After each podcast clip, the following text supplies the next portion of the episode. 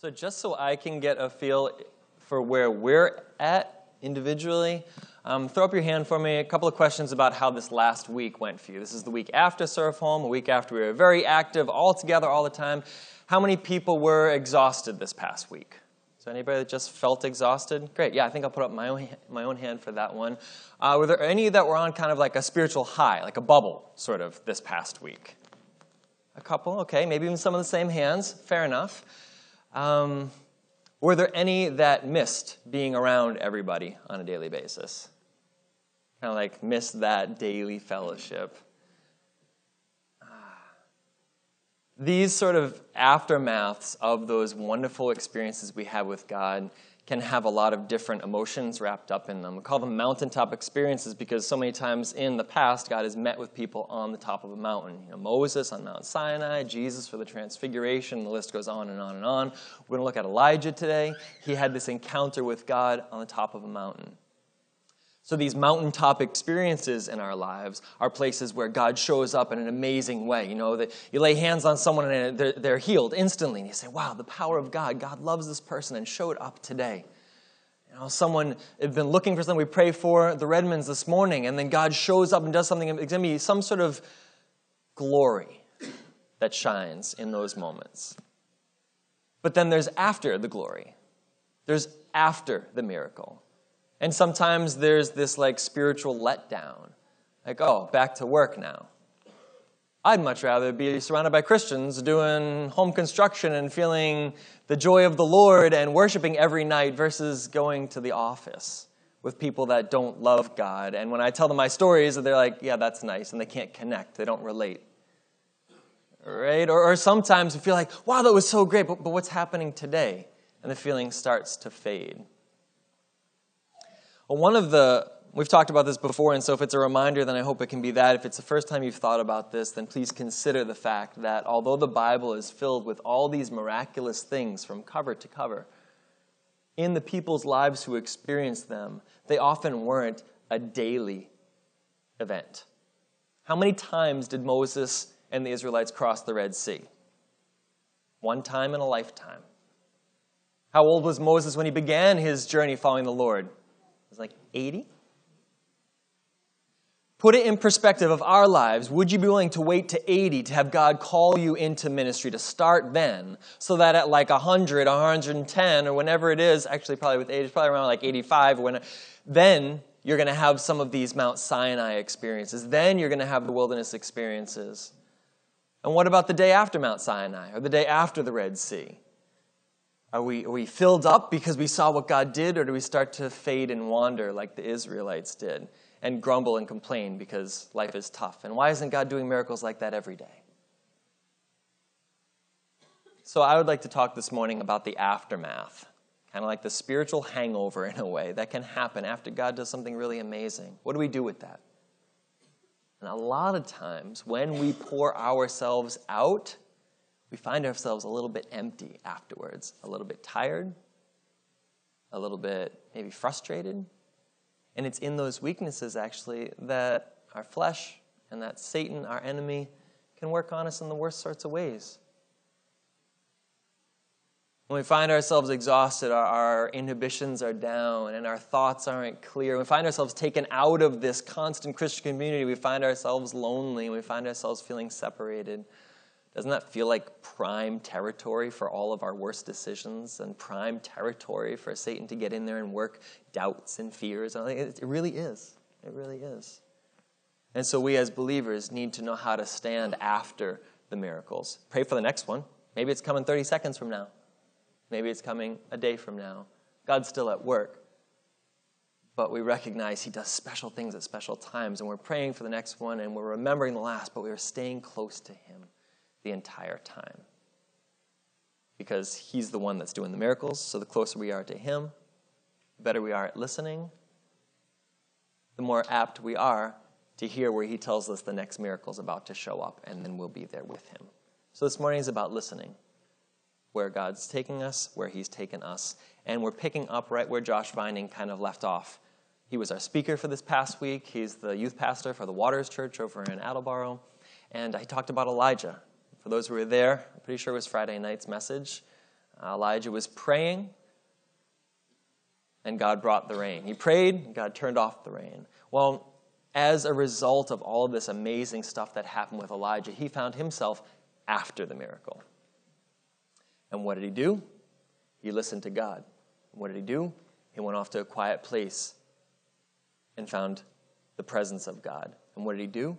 He listened to God there. And what did God do? God said, I'm not done with you yet. So I would like to find encouragement for myself and for you in Elijah's story. I'd like to read large chunks of it together and just absorb it um, and see what it could mean for us, what we can learn from him, and how we can be excited about the next miracle that God's leading us towards as we step away and forward from the last one that he exhibited. So we are in the Old Testament. We are in the book of First Kings. We are in chapter seventeen. And you're going to see both of these things. You're going to see shouts from God where it's just so clear what he's saying and what he's doing. It's just blatant. You know, when twelve churches come together and over one hundred people and five sites, when all this stuff happens, that's a shout from God. And we get to kind of echo that this week, the people we talk to, echoes of Serve Home. We get to repeat it, continue to tell God's goodness. But wouldn't it be sad if ten years from now we're still just telling stories of Serve Home two thousand nineteen? It's two thousand twenty-nine, and we're just telling, oh, that was so good, that was so good, I remember that, oh, that was so good, that was... Was that, is this God's culmination of all the good plans he has for the people of Brockton and for our church, for those homes? No, not at all. But it's a place of intervention. It's a place of God manifesting his glory. So we revel in it, we enjoy it, and we look to see how God will keep working in us next. So keep your eyes on these things. I'm going to read um, some about half of seventeen, and then we're going to skip over to eighteen and, and continue on uh, through uh, most of nineteen. So it's a long section, right? So maybe be reading this for five to ten minutes here, because the story itself from Scripture is what is going to teach us. My explanations of it or clarifications of it are just that, making sure that we understand what the Word of God says. And at home, I hope you're reading your Bible for these times where you can absorb chunks of Scripture. I actually had the, the thought, and it was something that I, I saw, and then as I was considering it, felt like, man, that would be great too. Had the consideration that maybe for us as a church, it might be a, a helpful and healthy thing too to read through the entire Bible together over this upcoming year, because we need to absorb chunks of Scripture, not necessarily just a verse here or a thought here or there. So that's something that I'm praying about, and I'd love for you to pray about with us. But we do need to absorb chunks of Scripture just to see God's truth at work. So would you just read along with me? Feel free to follow on your phone. There's Bibles under the seat. I'm in the E S V version, but whatever translation you have, this is not myth. This is not um, fable. This is history. This is what happened back in this day. seventeen, verse one. Now Elijah, the Tishbite of Tishbe in Gilead, said to Ahab, who was the king at that time, as the Lord, the God of Israel, lives, before whom I stand, there shall be neither dew nor rain these years, except by my word. And the word of the Lord came to him and said, depart from here and turn eastward, and hide yourself by the brook Cherith, which is east of the Jordan. You shall drink from the brook, and I've commanded the ravens to feed you there. So he went and did according to the word of the Lord. He listened. He went and lived by the brook Cherith, that's east of the Jordan. And the ravens brought him bread and meat in the morning, and bread and meat in the evening, and he drank from the brook. But after a while, the brook dried up because there was no rain in the land. To just give a tiny bit of context, in the book of uh, Second Chronicles, it talks about all these kings, the sequence of kings. A king rises, a king falls, a king comes to power, a king loses power, he's deposed, he's assassinated. There's just this whole tumultuous time in the nation of Israel. Ahab, Ahab, it says, did more evil in the eyes of the Lord than any king who was before him. But if you back up and read the king right before him, it says he did more evil in the eyes of the Lord than any king before him. And if you back up one more time, it says it again. He did more evil in the eyes of the Lord than any king was before him. So if you think about where Ahab is in this progression of evil, he's the worst of the worst of the worst, and yet he's leading the nation of Israel. The worst king that had yet been seen. And God says, I recognize the plight of my people. I'm going to send Elijah. I am going to show them that I love them, and I'm going to confront all their sins and confront this king.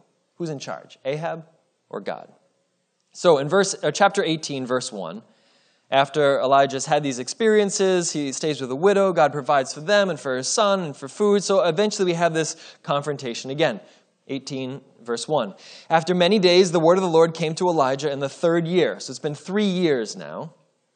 No rain. Saying, go show yourself to Ahab, and I will send rain upon the earth. So Elijah went to show himself to Ahab. Now the famine was severe in Samaria. And Ahab called Obadiah, who was over the household. Now Obadiah feared the Lord greatly, and when Jezebel, the wicked queen, had cut off the prophets of the Lord, Obadiah took a hundred prophets, and he hid them by fifties in a cave and fed them with bread and water. So this is a man who loves the Lord. He's trying to protect God's prophets. So Ahab said to Obadiah, go through all the land, all the springs of water, all the valleys. Perhaps we may find grass and save the horses and mules alive and not lose some of the animals. So Ahab thinks he's sending his messenger out to find good grazing pastures, but God is sending Elijah to meet with Ahab, and Obadiah and Ahab, Elijah cross paths in God's timing. Divine appointment. Verse six, so they divided the land between them to pass through it. Ahab went in one direction by himself, Obadiah went another direction by himself. And as Obadiah was on the way, behold, Elijah met him. Obadiah recognized him and fell on his face and said, is it you, my lord Elijah? He answered him, it is I. Go tell your lord, behold, Elijah is here. Obadiah said, how have I sinned that you would give your servant into the hand of Ahab to kill me? As the Lord your God lives, there's no nation or kingdom where my Lord has not sent to seek you. And when they would say, he is not here, he would take an oath of that kingdom or nation that they had not found you. But now you say, go tell your Lord, behold, Elijah is here. As soon as I have gone from you, the Spirit of the Lord will take you and carry you I know not where. Then when I come and tell Ahab and he cannot find you, he will kill me. Although I, your servant, I feared the Lord from my youth. Has it not been told, my Lord, what I did when Jezebel killed the prophets of the Lord, how I hid a hundred men of the Lord's prophets by fifties in a cave and fed them with bread and water? But now you say, go tell your Lord, behold, Elijah's here. He'll kill me. Elijah said, as the Lord of hosts lives, before whom I stand, I will surely show myself to him today. So Obadiah went to meet Ahab and told him, and Ahab went to meet Elijah. Now when Ahab saw Elijah, Ahab said to him, is it you, you troubler of Israel? He answered, I haven't troubled Israel, but you have, and your father's house, because you've abandoned the commandments of the Lord. You followed the Baals. Now therefore send and gather all Israel to meet me at Mount Carmel, and the four hundred fifty prophets of Baal, and the four hundred prophets of Asherah, who eat at Jezebel's table. So Ahab sent to all the people of Israel, and gathered the prophets together at Mount Carmel. Elijah came near to all the people. He said, he challenged them, how long will you go limping between two different opinions? If the Lord is God, follow him. But if Baal is God, then follow him. And the people didn't say a word. Then Elijah said to all the people, I, even I only am left as a prophet of the Lord. Baal's prophets are four hundred fifty men. So let two bulls, two bulls be given to us, and let them choose one bull for themselves and cut it in pieces and lay it on the wood, but put no fire to it. I will prepare the other bull, lay it on wood, and put no fire to it. You call upon the name of your God, and I will call upon the name of the Lord, who is the God who answers by fire. He is God. All the people answered, it's well spoken. Okay, we agree. Let's find out who's God. Then Elijah said to the prophets of Baal, choose for yourself one bull, prepare it first, for you are many. Call upon the name of your God, but put no fire to it. So they took the bull that was given them, they prepared it, and they called upon the name of Baal from morning until noon, saying, O Baal, answer us! O Baal, answer us! But there was no voice. No one answered. Then they limped around the altar that they had made, and at noon, Elijah started mocking them, saying, cry aloud, like cry louder. He's a god. Either he's musing, like he's, you know, he's off thinking somewhere. He's musing, or maybe he's relieving himself. Maybe he had to go to the bathroom. He can't answer your prayers right now. Leave a message.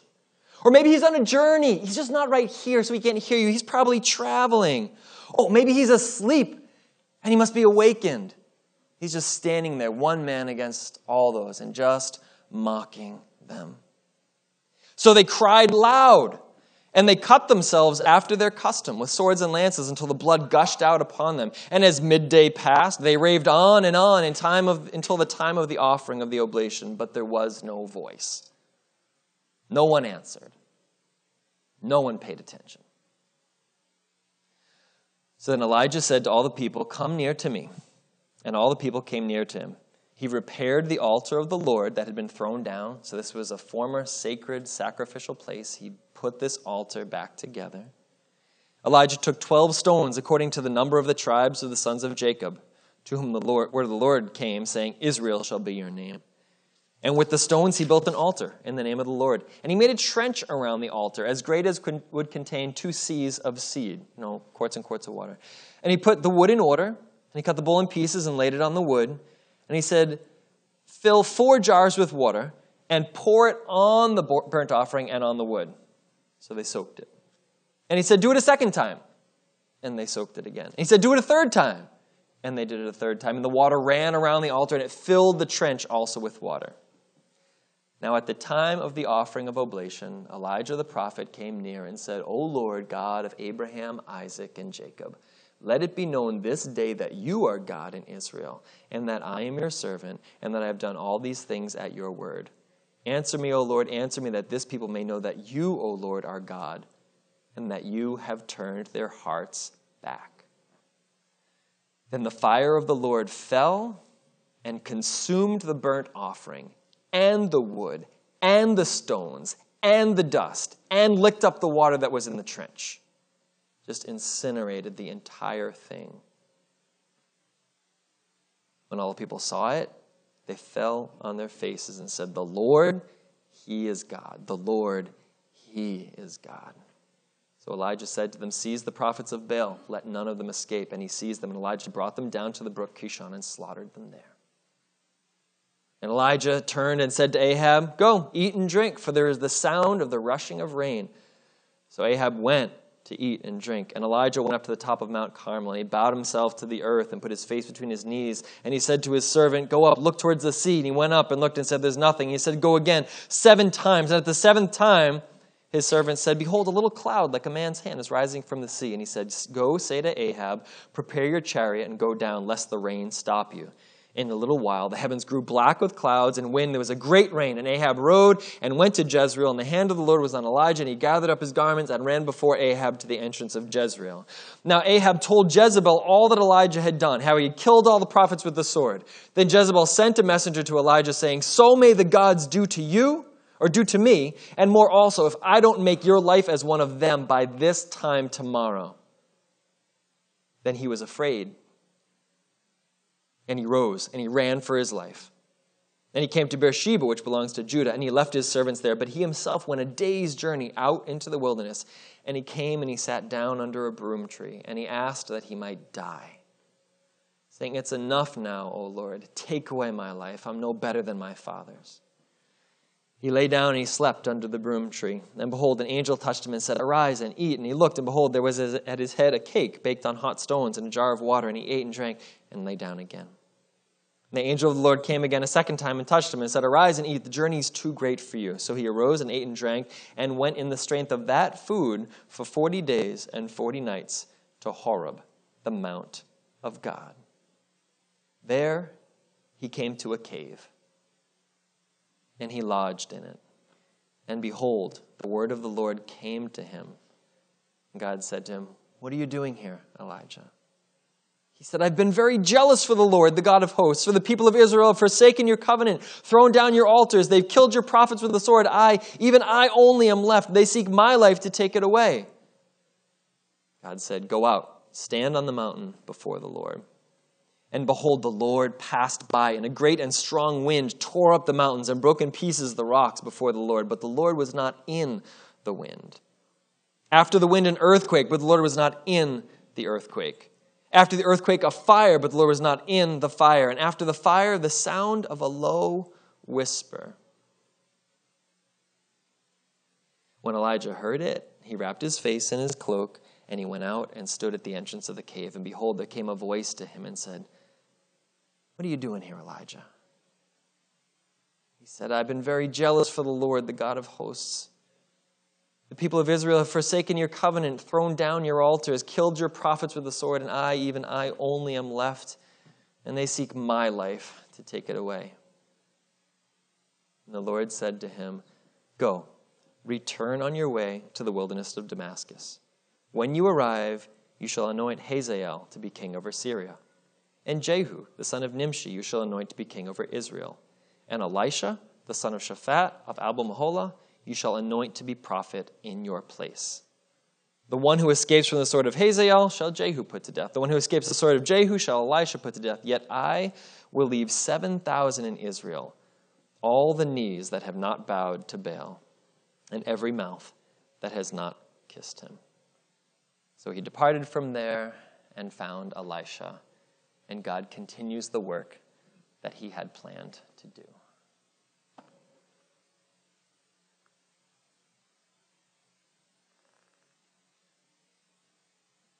After seeing God send fire from heaven,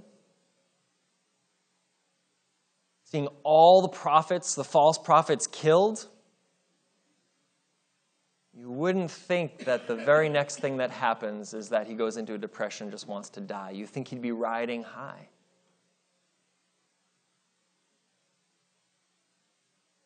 When God calls him to meet, he says, this is what I've been doing, this is what I've been doing, this is what I've been doing. It's about me. This is where I'm at. These are my circumstances. This is how I feel. This is my fear. God doesn't even respond with answers to his questions, because his questions are the selfish questions of someone who wants to stay on the mountaintop, feel God's power, and have it all obvious, all figured out. He steps off the mountaintop back onto the journey with God. And what God says is, you know what? I'm not done with you yet. I'm not done with you yet. And it's not just about you. I have these kings in place. I want to use you to raise them up. You're not going to be the only prophet of God. I have Elisha chosen. Raise him.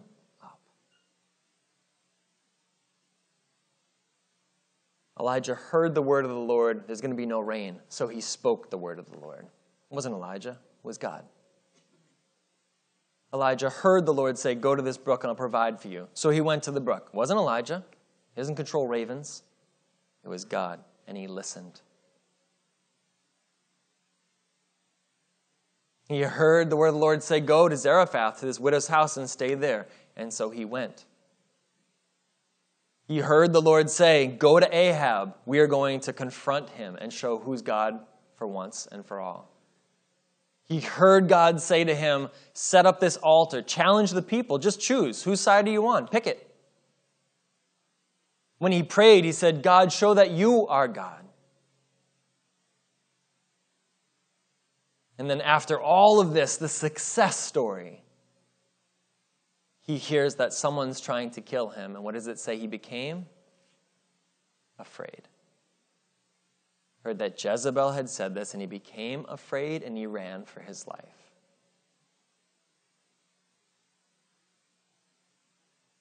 So then he called out to God in his fear. And God said, come away with me. Step away from everybody. Step into a quiet moment with me. Where are you, Elijah? Where's your heart? How are you? And he confesses, here's my fears. He says, okay, how are you? Asks him a second time. He answers the exact same way. God's greatest thing that he could say to him, he says in that moment, he's like, I'm not done with you. There's more. There's just more. And what you saw is a taste of what is to come. Will you listen to me? Will you follow me again? Will you not be afraid? Will you pray as much as you prayed then, those three years during the famine? Will you pray as much now for the plans I have for the future of my people?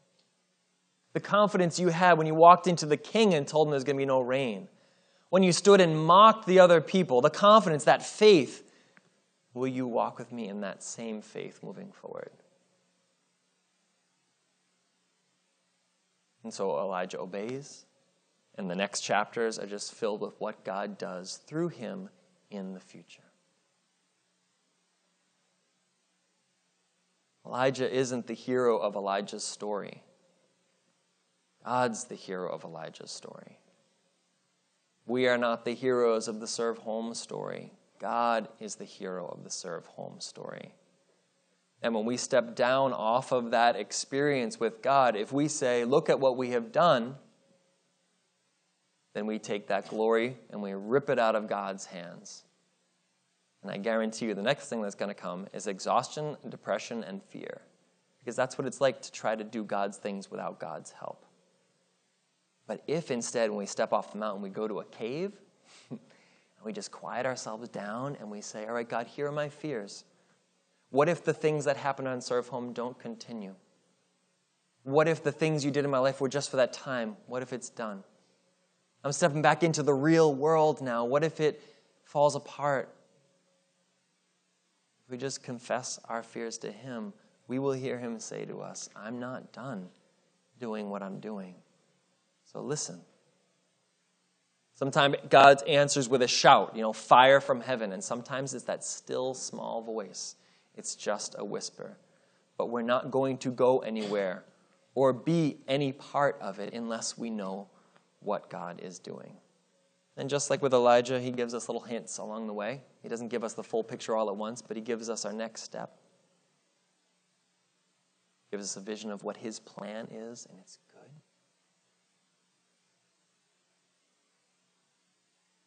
So for us in this transition in our lives, where are we? Are we on a mountaintop? Are we in a valley? Are we in a cave? Are we back out on the road, following where God's going to take us? What Josh read from was the book of James. And in the book of James, it says, Elijah was a man just like us. I think translation he used said, he was a human being, just like we are. No difference between Elijah and any of us in this room. God whispers to you and says, go speak to the president of your country and tell him there'll be no rain in this country for three years. Then we obey because that's what God's doing. But we look at Elijah and we say, oh, my life could never look like that. Remember I mentioned before that when I shared the, the unity of the body of Christ coming together with a pastor this past week and how there was service and just a great fellowship and lots of one another, she just started crying. That's a God-glorifying moment. God wants his glory and will use us for his kingdom.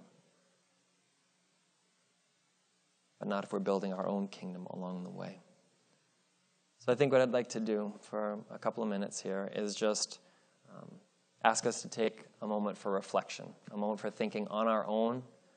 I have a couple of questions I just want to give to you now to consider for yourself.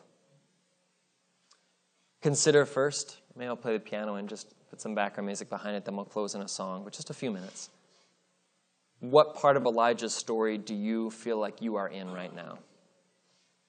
Is it the waiting for something to happen? Is it the being in faith that God's about to act? Is it in the moment of God's action? Is it looking ahead and not knowing what's going to happen? Is it a place of fear? Is it a place of confidence? We saw it all. I guarantee we're going to be in there somewhere.